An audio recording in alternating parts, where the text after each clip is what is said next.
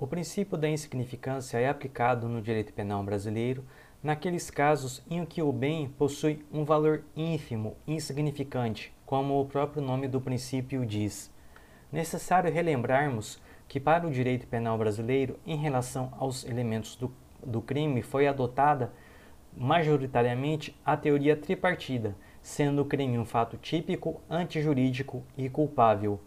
Em sendo reconhecida a insignificância do crime, será afastada a tipicidade material e, por consequência, o próprio crime em si. O STJ possui entendimento reiterado de que insignificante é o crime cujo valor do bem não ultrapasse 10% do salário mínimo à época dos fatos. O STJ também já traçou entendimento em relação aos requisitos para a aplicação de tal princípio sendo eles a mínima ofensividade, nenhuma periculosidade social da ação, reduzidíssimo grau de reprovabilidade do comportamento e inexpressividade de lesão jurídica provocada.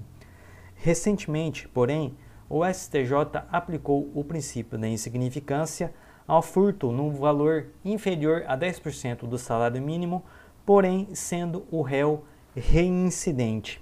Houve então uma mudança na jurisprudência do referido tribunal que entendia não ser aplicável a insignificância quando o réu fosse reincidente.